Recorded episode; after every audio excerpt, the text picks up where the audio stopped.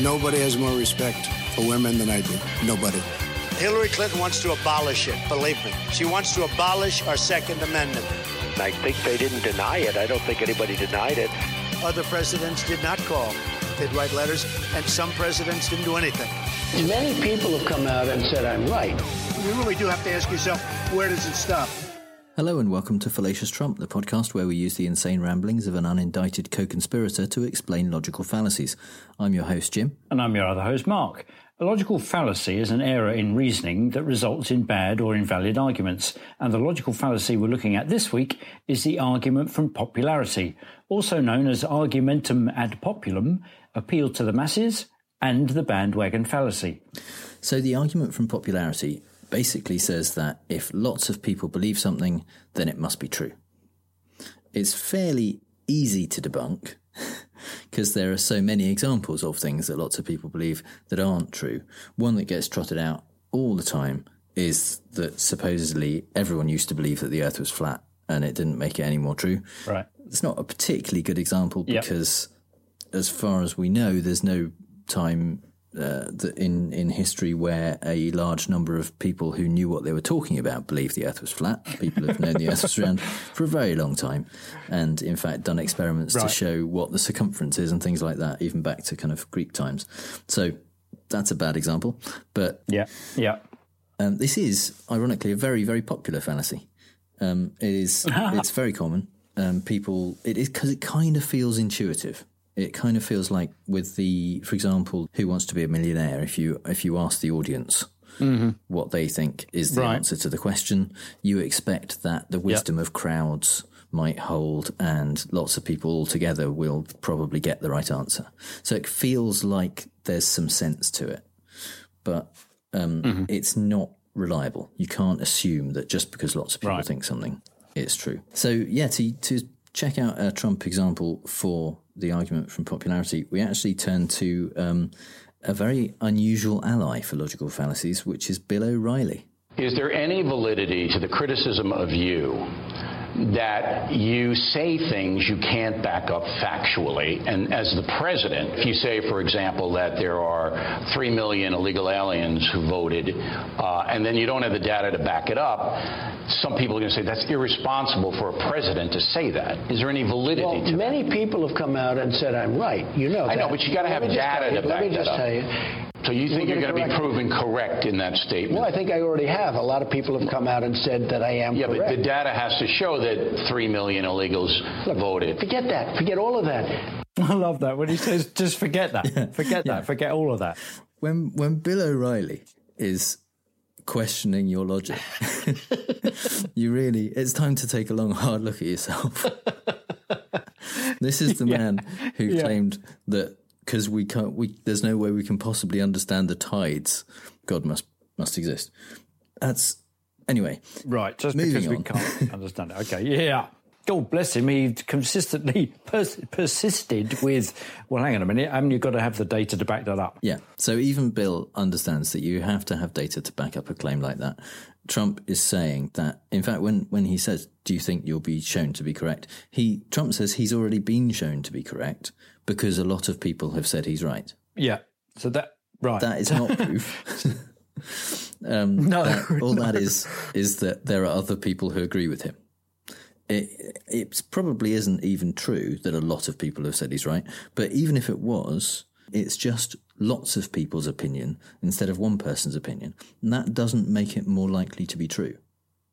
And with something like this, there is a an objective truth. There is something that you can check. You can do actual research and find out the number. And the people who who have done the research and looked into it have said there's no evidence of three million illegal voters. but this is the kind of stuff where you need somebody to go and look at it Yeah, rather absolutely. than just But the say key those to numbers. Trump's argument there is not that they've looked into it or that they're going to look into it, even just that um, lots of people have said it's true. Therefore, he's been proven right when he said it. Yeah, and it, it would be it would be less objectionable, less fallacious, even if the it well, it would still be would it still be a fallacy, even if the people that he says, well, many people have said that I'm right, and then he goes on to say, and those many people are, the people who investigate electoral fraud.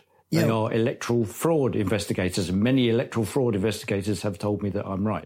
Would that add any more validity? Yeah, that would absolutely add more validity because um, it's then you're basing the truth claim of the argument not necessarily on the quantity of them, but on their expertise. And if they have relevant expertise, then it is reasonable to to listen to what they have to say. And in that case, if there are multiple people in a field who all do the same kind of work, the fact that there are many of them who believe the same thing is further evidence that that thing is probably true. It's not necessarily true, um, but um, like with the global warming debate, for example, 97% of climate scientists believe that global warming is happening and it's human made. Um, and that is good evidence that it's happening Yeah. and it's Yeah. anthropogenic. It's evidence because these people are people who do who for their job are looking into this, are researching it, and they're basing their claim that it's true not just on the fact that they're a climate scientist, but on the work they're doing, on the research that they're looking Yeah. at, and the data Yeah. they're processing every day. So the fact Yeah. that having done that work, they have come to this conclusion doesn't mean you should just trust them blindly.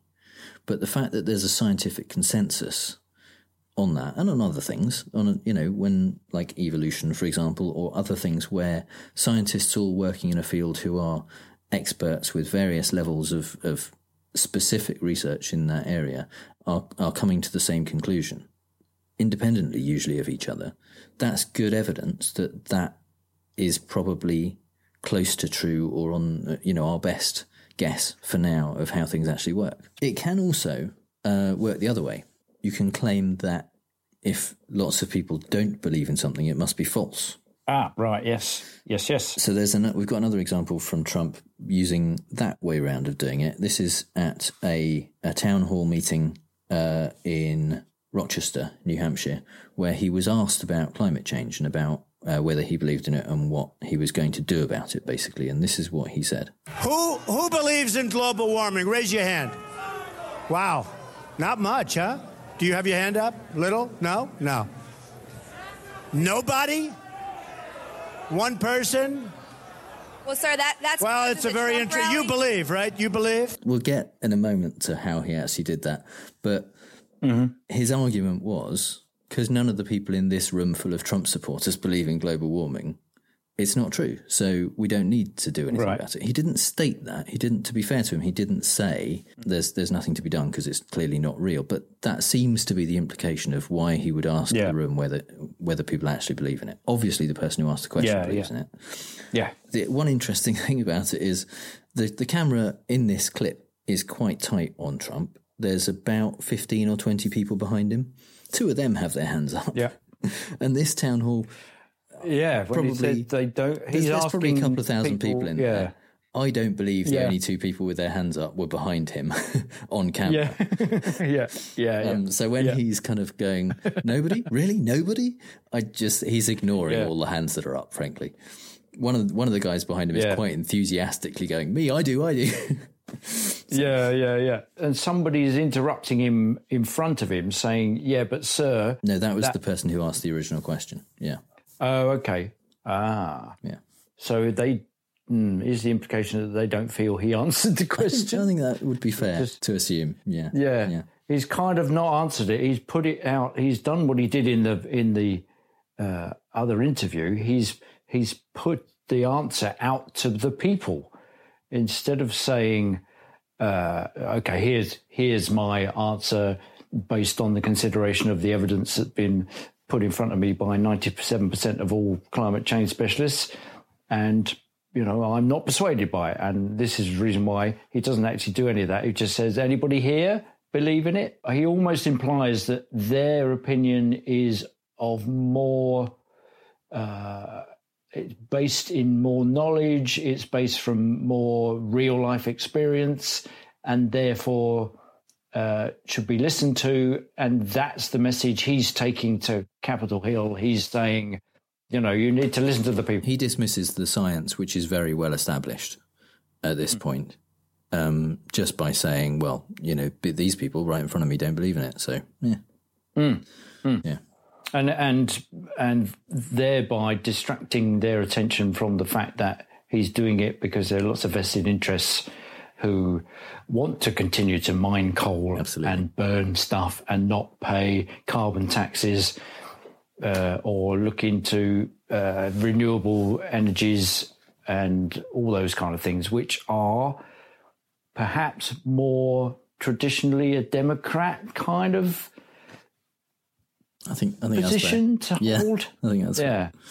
Uh, that, so you know, it, it would lose him votes if he did that. If he said, "Yeah, yeah, we need to." Well, it would lose him support from some of his corporate Mm. donors. I think. Right. Yeah, yeah, I think it's fair. Mm, mm. So the last example that I want to talk about from Trump Yep. is a tweet from 2014, uh, which is my favourite um, of his Mm-hmm. arguments from popularity, in which he said, "Many people have said I'm the world's greatest writer of 140 character sentences." I I personally don't believe that many people have said that.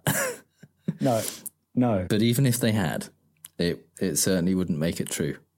I I think no, no. it's probable that there are people who can write better sentences than Donald Trump, Uh, yes, regardless of the character probably- count. But exactly. But it's very interesting that. Oh, I mean, does he? Does he believe that? Does he? I don't. I, it- I I'd like to think so, but I, do- I think I expect he was joking. Um, it's possible. I mean, uh, you know, I couldn't. I wouldn't put it past him that he believes it, but it it Yeah. sounds a bit Yeah. like a joke. Well, it, it just occurs to me that he surrounds himself with yes men and women who are not going to disagree with him for fear of losing their job and for fear of losing their, therefore, their position of power. And, you know, they work at the White oh, House. Why can wouldn't you want to keep your job? You can totally imagine him calling his people into his office and saying, "Wh- "What do you think? Do you think I'm the greatest writer of 140 character sentences in the world?" And them going, "Yes, Who- Mr. Who Trump." doesn't think I'm? Who doesn't think I'm the greatest? yeah, and and everyone's looking around, and nobody's raised their hand, and they kind of go, right, yeah. Well, that reminds me of that. Many people think so. Did he ever? Yeah. Did he ever? Was it a press conference or something? He invited the press in to what was a cabinet meeting, eh, to all intents and purposes, and everyone spent the first ten minutes. Um, heaping Yeah. enormous Oh, praise was on how marvelous it was. It was, yeah. People they just kind of went round the table with people going, uh, "Mr. Mm. President, I'm I'm so proud to be here with you, and I'm so grateful to you for giving me this opportunity." Yeah. Oh God, it was just blessed. It was amazing. Blessed. I'm Yeah. blessed to be part of this. And you think, wow, that yeah. So if there's a room full of those kind of people, yeah, of course. I mean, there's and there were many of them It in was- the room. it was How quite many- North How Korea. many is many? It- That's exactly what I was thinking. yes, if that was dubbed into Korean, Uh-huh. you wouldn't. You wouldn't. You'd be surprised. Not at all. Yeah, and but you know, how many is many? That's the other question. You know, is it is it more than a few, or or less than a well. few? I said it, and Melania said it, so that's many. It must, yeah, that's many, and she said it many times.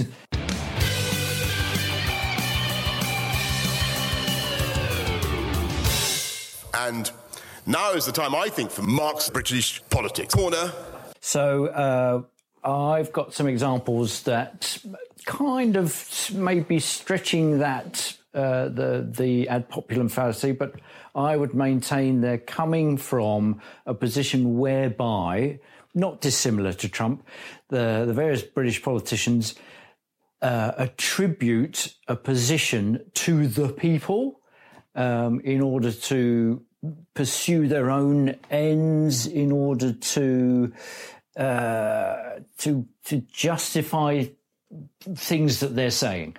So the first example I'd like to play is this. So it's an interview with Michael Gove, who was the then Justice Secretary when he was interviewed in uh, 2016, and he's being interviewed on Sky News. Um, he's being interviewed by Faisal Islam. The leaders of the US, India, China, Australia, every single one of our allies, the Bank of England, the IFS, the IMF, the CBI, five former NATO Secretary Generals, the Chief Exec of the NHS, and most of the leaders of the trade unions in Britain all say that you, Boris, and Nigel are wrong. Why should the public trust you over them? I'm not asking the public to trust me, I'm asking the public to trust themselves.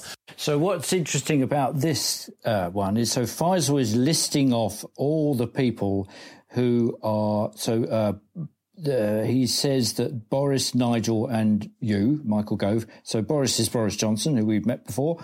Um, Nigel was Nigel Farage, who we've talked about before. He was the leader of the UK Independence Party, whose entire raison d'etre was to get out of Europe and become independent of Europe. Which made it very Um, so amusing they- in the uh, Yeah. elections after Brexit was announced, where the UK Independence Party Yes, lost exactly. all their seats because they had no purpose anymore at all. They had no purpose anymore. Yeah. So the Tories just Tories just scooped them up and and adopted all their policies. So what is interesting, I've just realised in listening to it again, is that what Faisal is doing is using the argument uh, for uh, to, to popularity He- uh, because yeah, he he's- is. He's definitely there's there's an element of that in it. I think Hmm. if he was if he had an opportunity to explain why those people should be trusted, because some of them are specifically uh, experts, because there's the like um, heads of banks, for example, which who who you might know perhaps more than the average person about what the implications of Brexit might be. And so if they're saying that Boris and Nigel and, and Michael Gove are wrong, you maybe should listen more to what they would have to say than the head of the NHS, which I don't know why that would be relevant. But yeah, I think you're right. He is he's listing a, a large number of people and hoping, I think, that the the large number that he's listed gives weight to the argument and saying that look, so many Yeah, people yeah. think you're wrong, you must be wrong. Yeah, but I don't think it's it's just the the number because I think that as I'll go on to um, argue is that it, it's not just the the weight of the number, but it's the kind of people. So it's a bit like the our thought that if um, you know several uh, electoral fraud investigators or many to use Trump's word, uh, electoral fraud investigators had told him that he was right, then that would increase the weight of the argument. So what Faisal Islam is doing is saying there are all these people who have some knowledge in the impact that uh, leaving the EU would have on businesses, on uh, workers' rights, possibly on the National Health Service, who knows? So what he's doing is not just saying there are lots of people. He's saying there are lots of the right people, lots of people who know about this stuff that are saying that your position is wrong. Um, what Michael Gove goes on to say is that, because Faisal says, so why should they trust you? And he said, well, I'm not asking. He neatly sidesteps. And what he does is literally call in the populace. He, he says, I don't, I'm not asking them to trust me. I'm asking the people to trust themselves. So I would say that he is literally appealing to the masses. He is um, using an argumentum ad populum by saying to the people, you need to listen to yourselves and not me. I, as we've discussed off the air, am not completely Mm-hmm. convinced that this is an argument um, from popularity because he is not saying, Right. um, "Don't trust me, trust the other fifty-two percent of the population that that agree with me." um, and there's such a lot of people. Okay. In, in saying, you know, you should trust yourself. Each individual person is is basically he's saying, um, you know, use your instinct really, rather than Yeah. um, Yeah. believe the the large number of people. Frankly, because the large number of people who were who were making statements at that time in public were against Brexit. All of the all of Yeah. the um, heads of industry and, and celebrities, even for the most part, who were coming out and saying anything. The, it did seem like the tide was against them, didn't it? So Mm, it's yeah. difficult at this stage for Gove to be saying um, go with the what most people think because it seemed like most people Yeah, yeah. didn't think Brexit Yeah. was a good idea. Yeah. Okay. Um, well, let's play the, the second clip. The people who are arguing that we should get out are concerned to ensure that the working people of this country at last get a fair deal. I think the people in this country have had enough of experts with uh, They've had enough of organisations from acronyms. The people of this saying, country have had saying- enough of experts. Ha- With, with, from organisations that? with acronyms saying that they know what is best and getting it consistently wrong. this country because these of people, experts. these people are the same ones who've got consistently wrong. This is proper what's Trump politics, isn't it? No, it's actually a faith in It's the. Oxbridge Trump. So this is the famous speech which kind of came back to bite him when he uh, said, "I think the people have had enough of experts." So, see, what I'm, I would argue that this is a an argumentum ad populum because he is again invoking the people instead of saying I have had enough of experts. He's saying I think the people have had enough of experts. So he's putting the populace, the, the population of the UK between him and his opinion in order to give weight to his position for his own ends and to hide the fact that he's got his own personal agenda, which is to leave the EU, where it was actually to become the next prime minister, but uh, which he failed to do as well.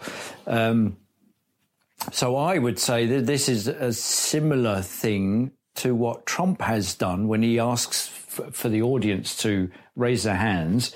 Um, he's kind of saying he's scooping up their um, responses and saying, "Yeah, you see, we need to listen to you. Don't listen to me. I'm just a politician. What do I know?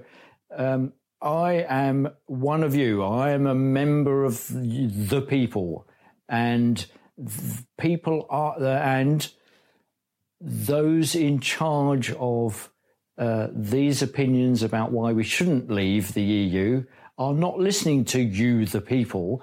So I am representing your voice. I'm saying I think the people have had enough of experts.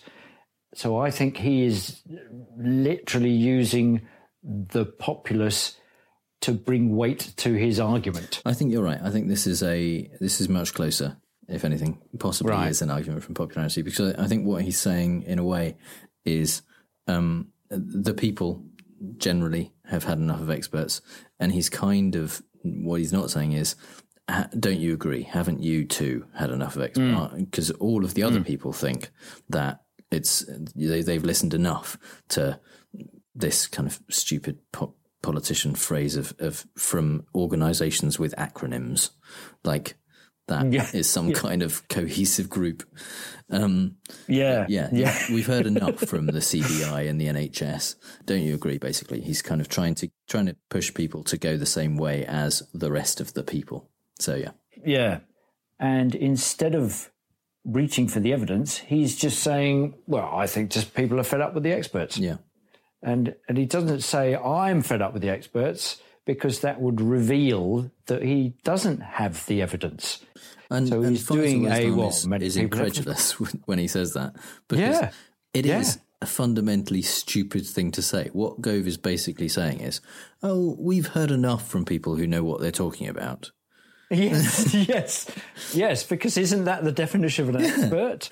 That We don't wanna listen someone to who knows what they're talking about. Yeah. who've looked into who are really this. good at what they do. What we want yeah. is just to Yeah. go with people's gut feeling about whether Yeah. we want brown people in our country. That's Yes, what it's really Yeah, all yeah, about. yeah. I mean, it's a very skillful thing that he's done, which is to spot the populist moment and turn the the conversation and twist the rhetoric to his own ends. I'm not sure he convinced anyone though with his argument. It was it was quick thinking, but Oh no, I think everyone No, that's listening right. was like, "What are you talking about? That's stupid."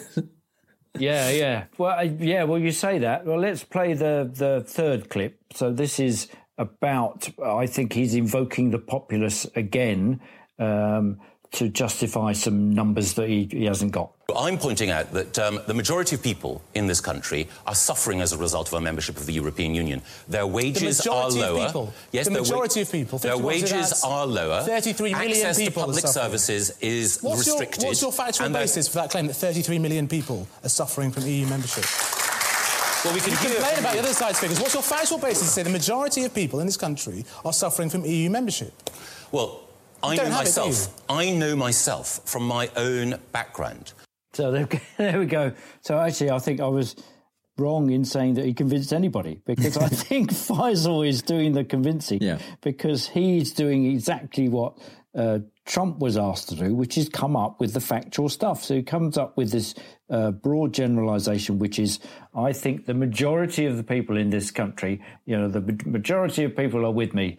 Um, and I stand for the majority of people. And that's And actually think, where it gets you quite dangerous because you were asking earlier on how many is many. Mm. When you just use a weasel word like many, it's easy go. to say that because Yeah. you can say, you know, even if, in a country of 300 million people, you can say, well, you know, a thousand people think the same way as I do. That's many people. That's a lot of people. Um, Hmm. Yeah. if you say the majority, that's putting a number on it. That is saying Hmm. more than half, 51% of the people in this country, or at least that Yeah. number, think this. And then you need to Yeah. back it up. At that point, someone Yeah. can say, like Faisal says here, 33 million people. What's your evidence for that? And what actually happens is that uh, later on in the interview, and and we, we couldn't bear to play you the whole thing because it's just awful, but it is online. Go look, go look up that tired of experts. Just type that into go, uh, YouTube, and it will come up. He does go on to switch the the conversation with the interviewer and says, "You see, you're on the side of the elitists, and I'm on the side of the people." and that gets a round of applause. And so he is throughout this thing, he's appealing to the people.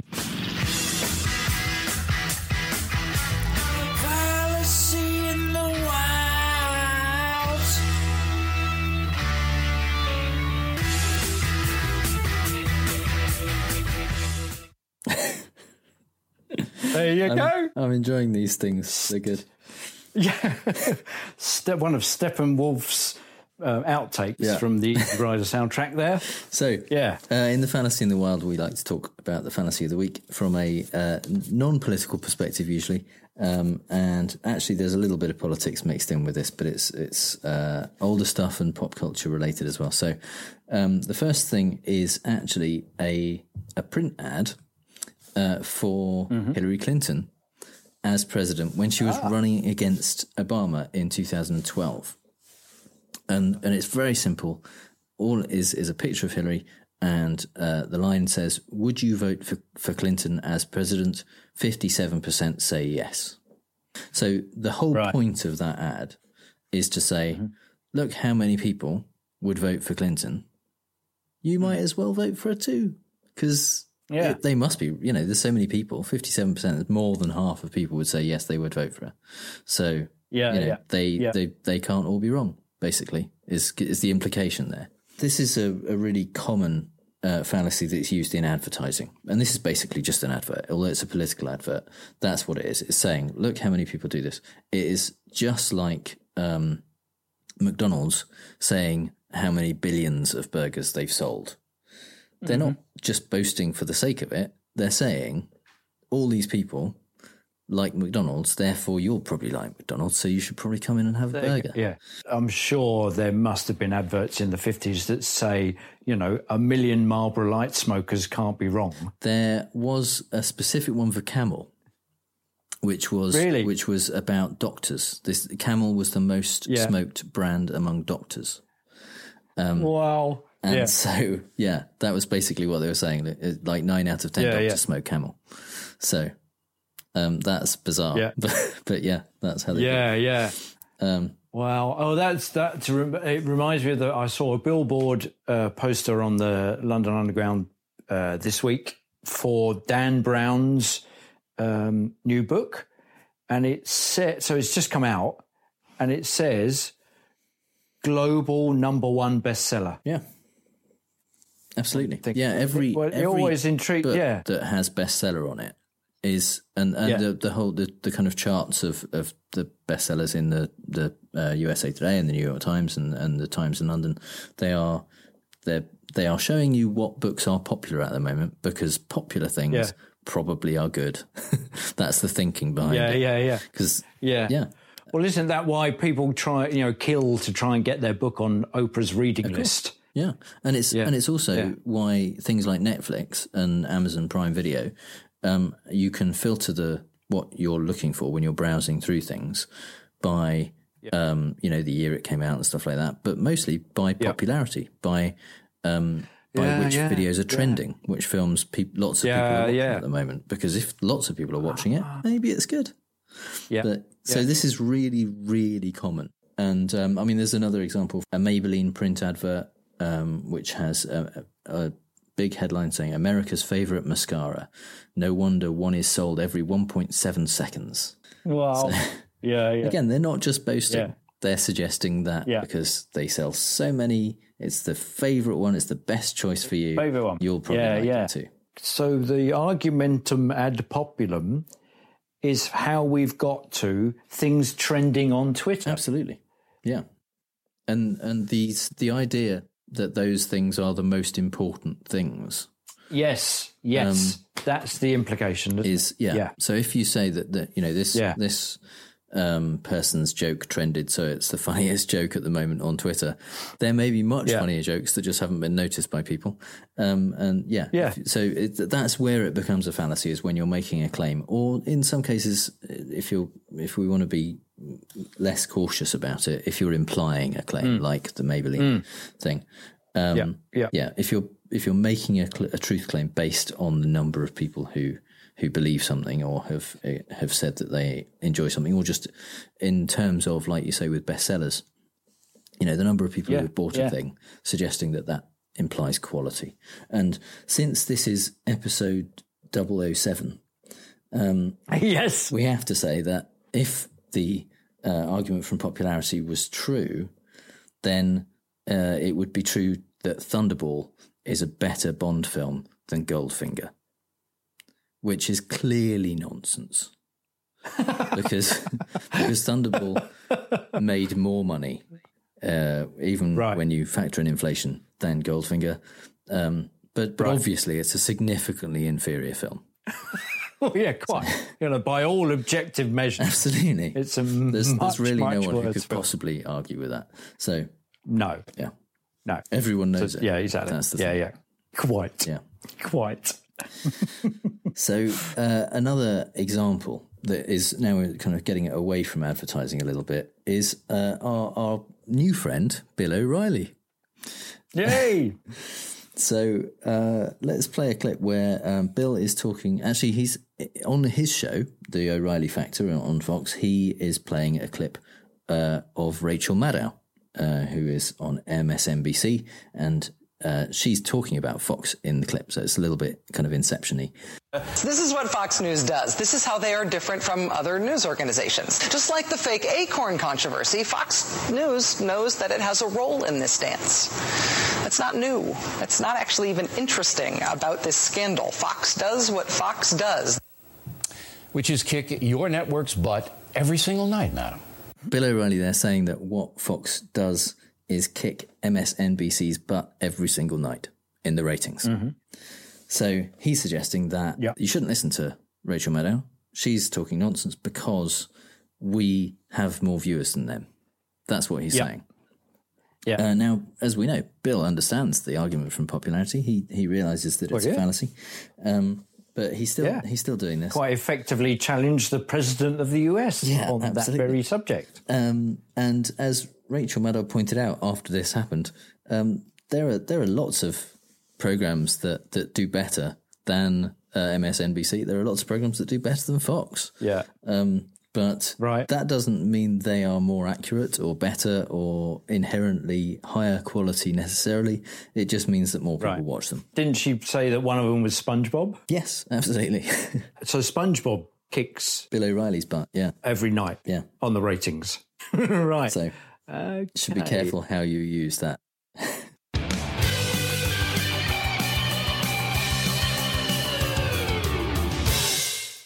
Now, at this point in the show, we would normally have fake news, but we've changed the schedule a little bit this week. In a slight change, we have a section which, uh, this week at least, we are calling Singing is Not a Logical Fallacy. Because we're very pleased to be able to bring you an interview we did with the music duo, duo Caplin and Massiah. That's Paul Caplin and Zetia Massiah. They're long established musicians. Paul was in the band Haysi Fantayzee in the 80s, and Zetia had a number one dance hit in the US. And together they have a new song out called All You, which is about Trump. And like us, they're British and are profoundly concerned and affected by the way the global political temperature has been changing since Trump. And we took the opportunity to talk to them about that and how it is being in the arts in the world today. Oh, and Mark also got them to play fake news uh, so that he could be a host and possibly not lose. Hi,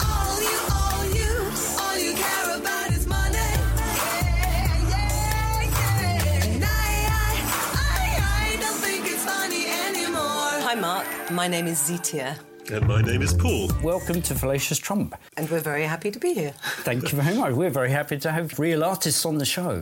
I guess we are kind of doing similar things to draw attention to the inflated orange man baby. And we do it through analysing the logical failings in his arguments, yes. statements, pronouncements endless tweets. And I would maintain that you've done it through your song. So, what motivated you to write a protest song? Songwriting's a funny thing. It's not a very conscious process, it's a kind of instinctive process. And you just wait for something to come to mind or to come out that seems to be interesting or seems to have some power to it. And you don't mm-hmm. really get to pick that much what you write about. You write about mm. what jumps to the front of your mind. Yeah most of the songs that I've written in the uh, last few years, since Zetia and I have been together, we've been married for the last two and a half years, and most of the songs that I've written during that time have been about love because that's mostly what I've been feeling.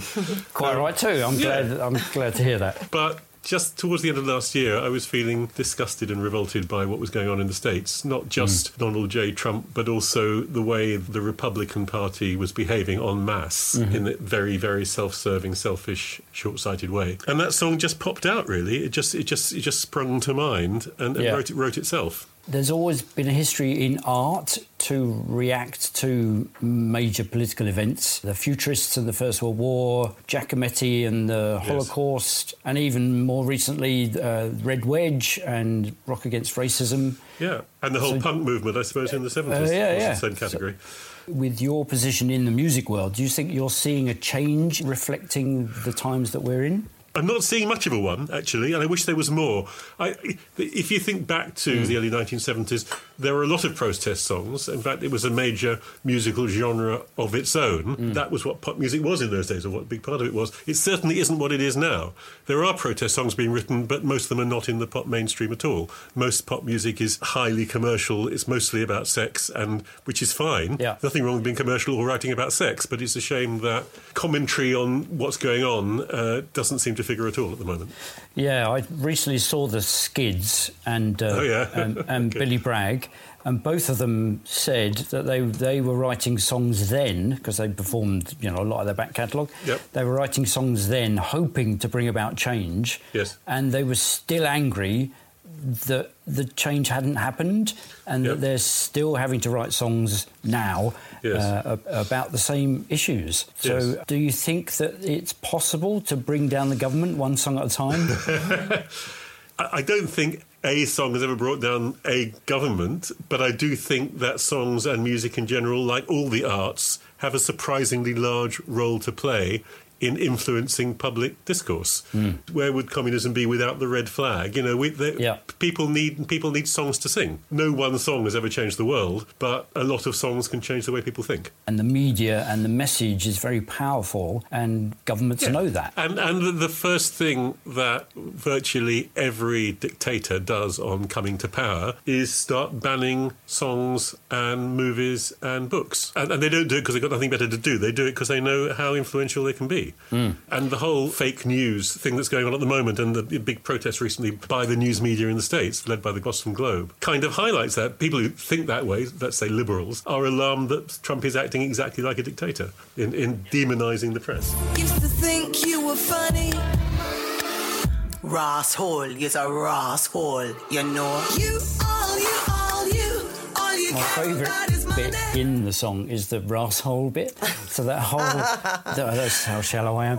That's Not my favourite bit. It's my favourite bit too. Oh, is it? It Especially with the with the and the voodoo character Yes. in the background. At one point, Paul is smashing TVs with a sledgehammer. Did you do so because they're symbols of power? Um, the arsehole bit, I don't know if you know that, but that's a Bajan sort of swear word, if you like. It's like saying arsehole in a sense, but it's just because it's Bajan and we wanted to emphasize the arsehole because we were like really angry. So that was our part to say, you know, this is how we feel. But the smashing of the TV came because we wanted to emphasize how angry we both were. Oh, Paul. Exasperated, I think. yeah, just, just, just tired of tired of Trump continuing to be the most talked about man in the world. He doesn't deserve it. You know? But then we make a video of it. I used to laugh at all the things you did. The way you bragged about your money. Just like a little kid.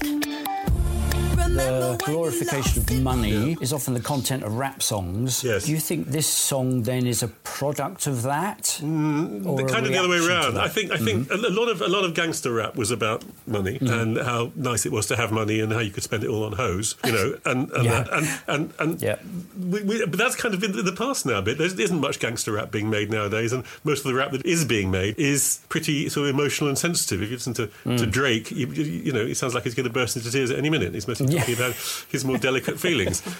Um, yeah. So, so, so what we, we were writing a song that really isn't, doesn't have much in common lyrically with most of what's in the charts, but we decided to arrange and record it in a pop style. So it's in that idiom. Try not to see you with your silly hair and silly voice. Try so hard not to hear you. These days I got no choice. I'm sick of all your noise. He's basically a TV star and he loves it. Mm. He's after ratings. You know, Yeah, there was a yeah, yeah. time when there would be TV stars and then there would be politicians and politics is you know is always described as showbiz for ugly people and now we've got the crossover Totally. Yeah, well, he's the world's greatest reality TV star, isn't he? And although he's clearly a bit dim in many ways and doesn't speak English very well and doesn't know anything much about history or geography or politics or most of what goes on in the world, Mm. he, he does have clearly a genius for demagoguery and manipulating social media. He's terribly good at it. Do you think that you two being in the media and being media savvy, that you're in the right milieu to get to him more than anything else? Certainly, we intend single-handedly to depose him, and we expect his resignation at I'm any there, I'm moment. I don't, you. I don't know why it's taken so long, but, Yeah. Uh, but it can only be a matter of days now. From the bling bling to the West Wing, it's a reality show.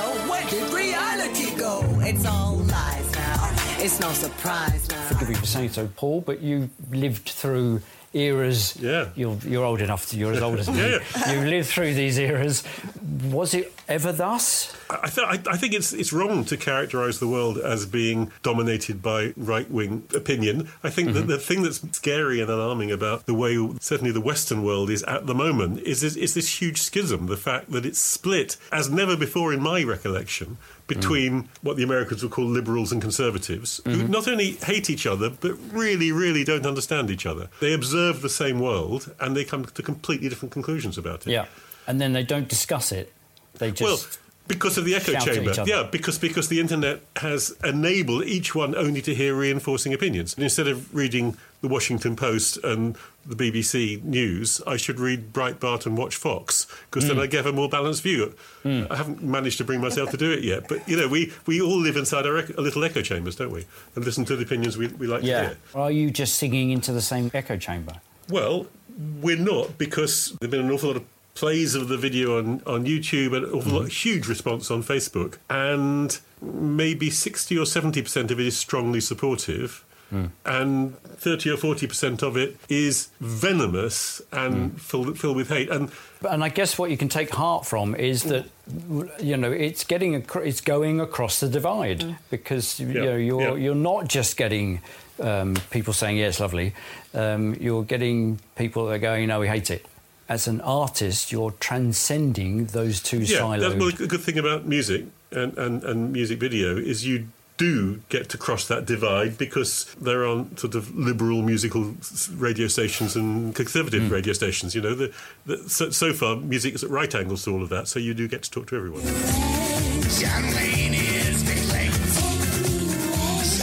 John Wayne is big leggy, similarly a protest song. Oh, well, let Zita answer that. Oh, thank. I, no, I think, I think you bet. Yes, it, it was. It was a protest about American imperialism. And in fact, it wasn't until All You was out there and people were listening to it that it dawned on me that all these years later, I, I'm still complaining about the same thing. You know, Mm. I, I really hadn't thought about it till then. Although, if you listen to, to the lyrics, John Wayne is Big Leggy isn't really about movie stars. It's not really about John Wayne. It's an allegory, hmm. and John Wayne is, is, is represents a particular hmm. American point of view. Which we're reaping the, Yeah. the rewards of. I hesitate The to use the whirlwind, word yeah. reward. Yeah. The whirlwind, yeah. Yeah, unfortunately, we, we are, you know, because hmm. there's a large number of people, particularly in America, there's probably 100 million people whose standard of living has been declining now for 15 or 20 years steadily, and who feel ignored and unheard. And the Democrats have tended to just try to pacify them and hope they would shut up. Despite ostensibly being their party, they haven't really done anything for them, and Trump sees hmm. that opportunity, as people are all over the world.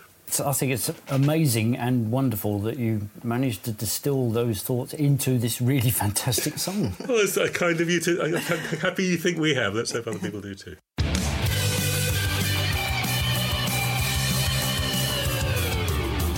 So we're gonna we're gonna play fake news, folks. I love the game. It's a great game. I understand the game as well as anybody. As well as anybody. Yes, it's time for fake news, the game where normally Jim reads out three Trump quotes, two of which are real and one he made up. And this week, our special guests, Paul and Zetia, have to figure out which one is fake news. This time, being the quizmaster, at least I'll get a respite from my long losing streak. So, uh, okay, you ready, you two? So these are all from Trump's press conference with Theresa May when he visited Britain. So, uh, quote number one is about Boris Johnson.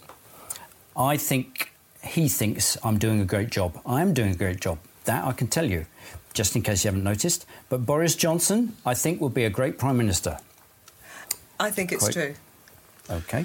Quote number two. Don't be so hasty. Quote number two is about Theresa May. They asked me why we held hands. What can I say? I'm a gentleman. She appreciated that. We got on great. An incredible woman, beautiful woman inside and out. I have great respect for her and all women. Okay. Or is it? Or is it number three, which is about Putin? If I had a relationship with Putin, I don't know him. I met him twice, maybe three times, two and a half times. Okay, so do you think it's one, two, or three, which is the one that Jim made up? I So you- you're fairly, you're fairly certain about number one, aren't you? I think it's Zetia? the second one that he made up. Okay. I agree with Zetia. Yeah, I, I, I, I, I, I think I've heard the first one, the third one. The third one's particularly funny because at different times over a period of twelve months, he has said. I know Putin really well. He's my buddy. We've been on TV together. Yeah, yeah. And he's also yeah. said, "I've never met the man. I don't even know who he is." Yeah, And, yeah. You know, uh, so. But yeah, I agree with Zetia. I think number two. It would be great if he said that, but I don't think he did. Okay, so you think number one is true then, yes?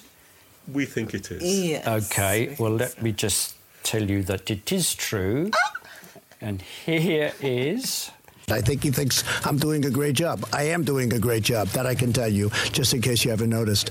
But Boris Johnson, I think, would be a great prime minister. Nothing like diplomacy, is there? nothing, li- and that's nothing like diplomacy. Yeah, yeah, yeah. So, and you think number three is true?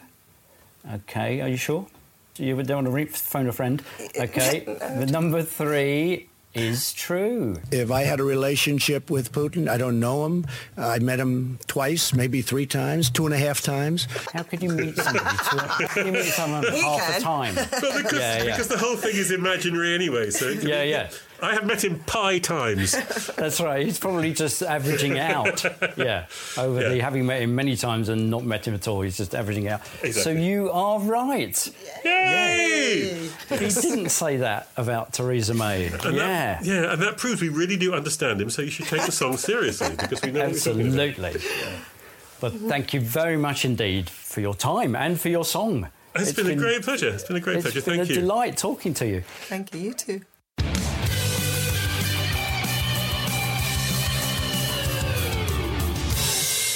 So, Mark, strictly speaking, even though you were the host, you still managed to lose fake news.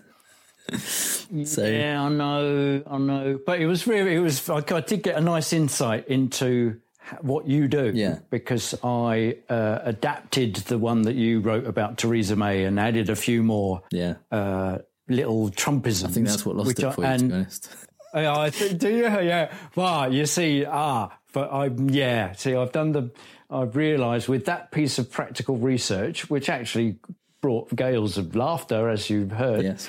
Um, with that little bit of practice, I realised that if I, if there are, I think I've said this before, if there are more sentences or more little bits of sentences, the less likely it's to be really Trump. But then, of course, you always find an example where he does that. Yeah. And I'm I'm hoodwinked yet again. Well, So, I don't, I don't yeah, think I can yeah. technically take that as a win. Okay. So, so it's not seven 0 but maybe it's Right. Maybe it's six That's one very kind. nil. okay. Yeah, yeah. So yeah, one for our guests. Should we have any other guests? We can see whether they win. yeah, yeah. So that's yeah, yeah. okay. and finally, some things we really don't have time to talk about. And in a fun twist, every single one of these stories happened on Tuesday, August twenty first. Michael Cohen pled guilty to eight counts, including tax and bank fraud and campaign finance violations.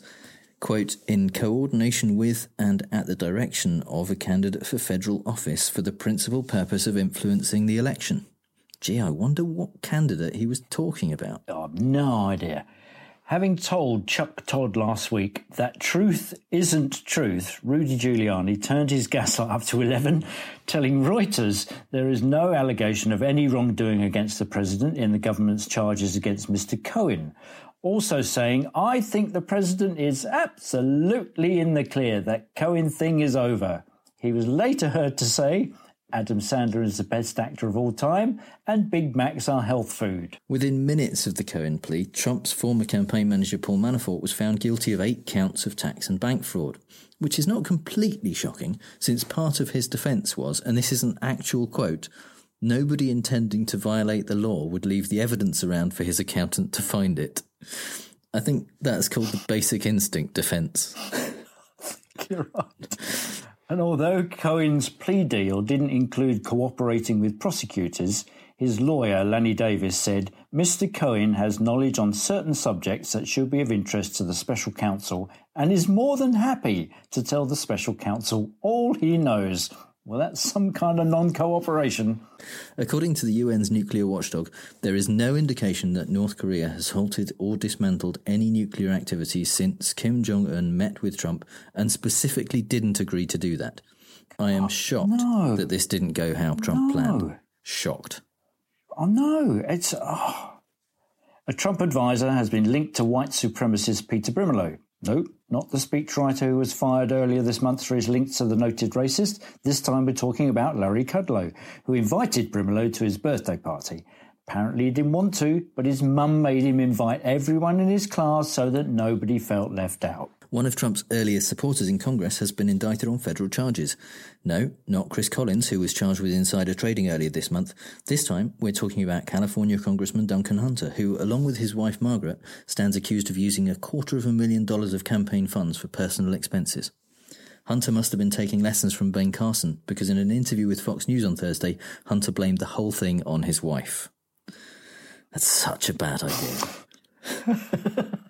I mean, you're only going to be in jail for probably a few years, but you've got to Exactly. you've got to be You've got to live married to that person. that Well, don't have to forever. be married Oh, to that yeah. person, but oh, that's such a bad idea. Yeah, yeah. I don't think she probably will continue to be married Could be. after that.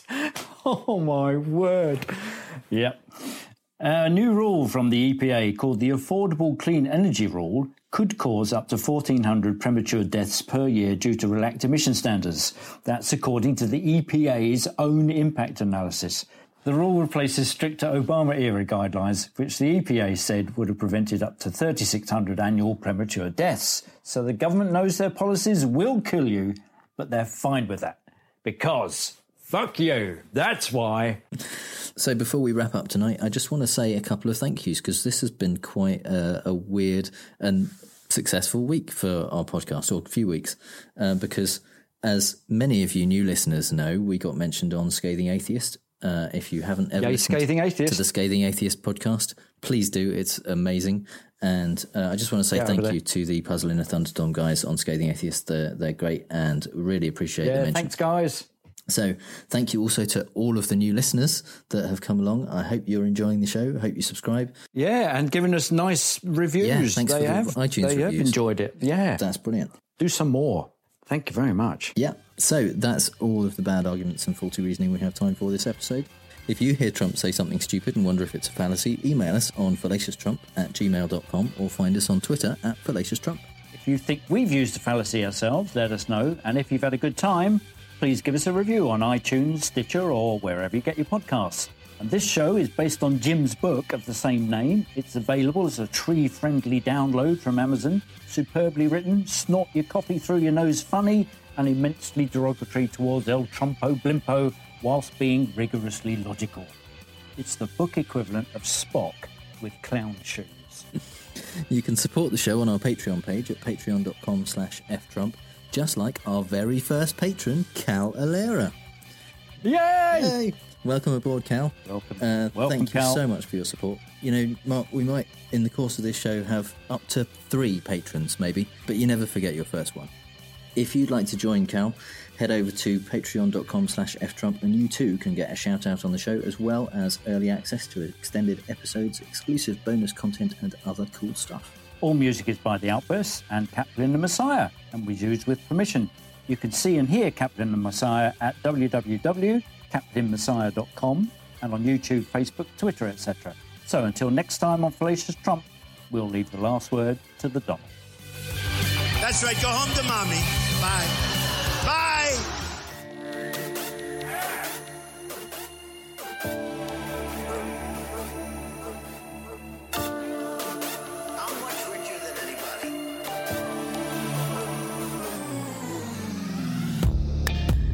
So funny.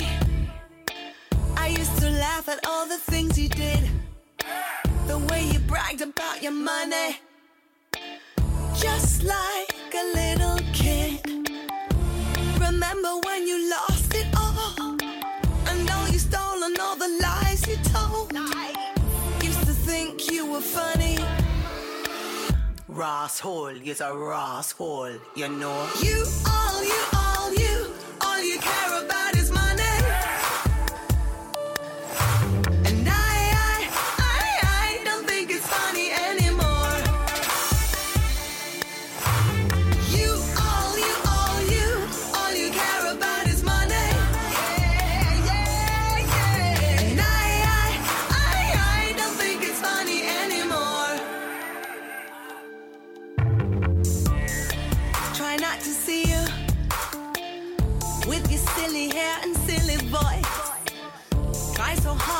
Hear. These days I got no choice. I'm sick of all your noise. Huff, puff, brag, bluff, baby man. Liar, cheater, lecture user. Ross hole, you're a Ross hole, you know. You, all you, all you, all